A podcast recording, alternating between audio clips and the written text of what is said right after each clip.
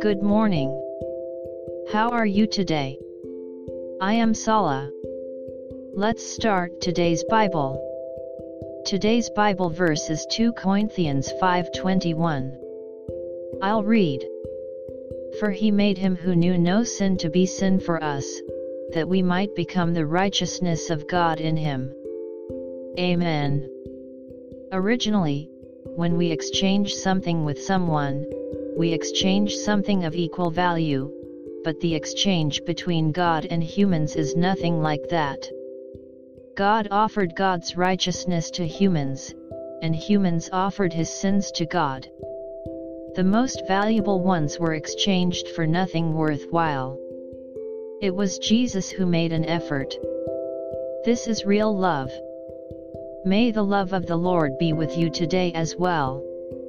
God bless you. See you tomorrow.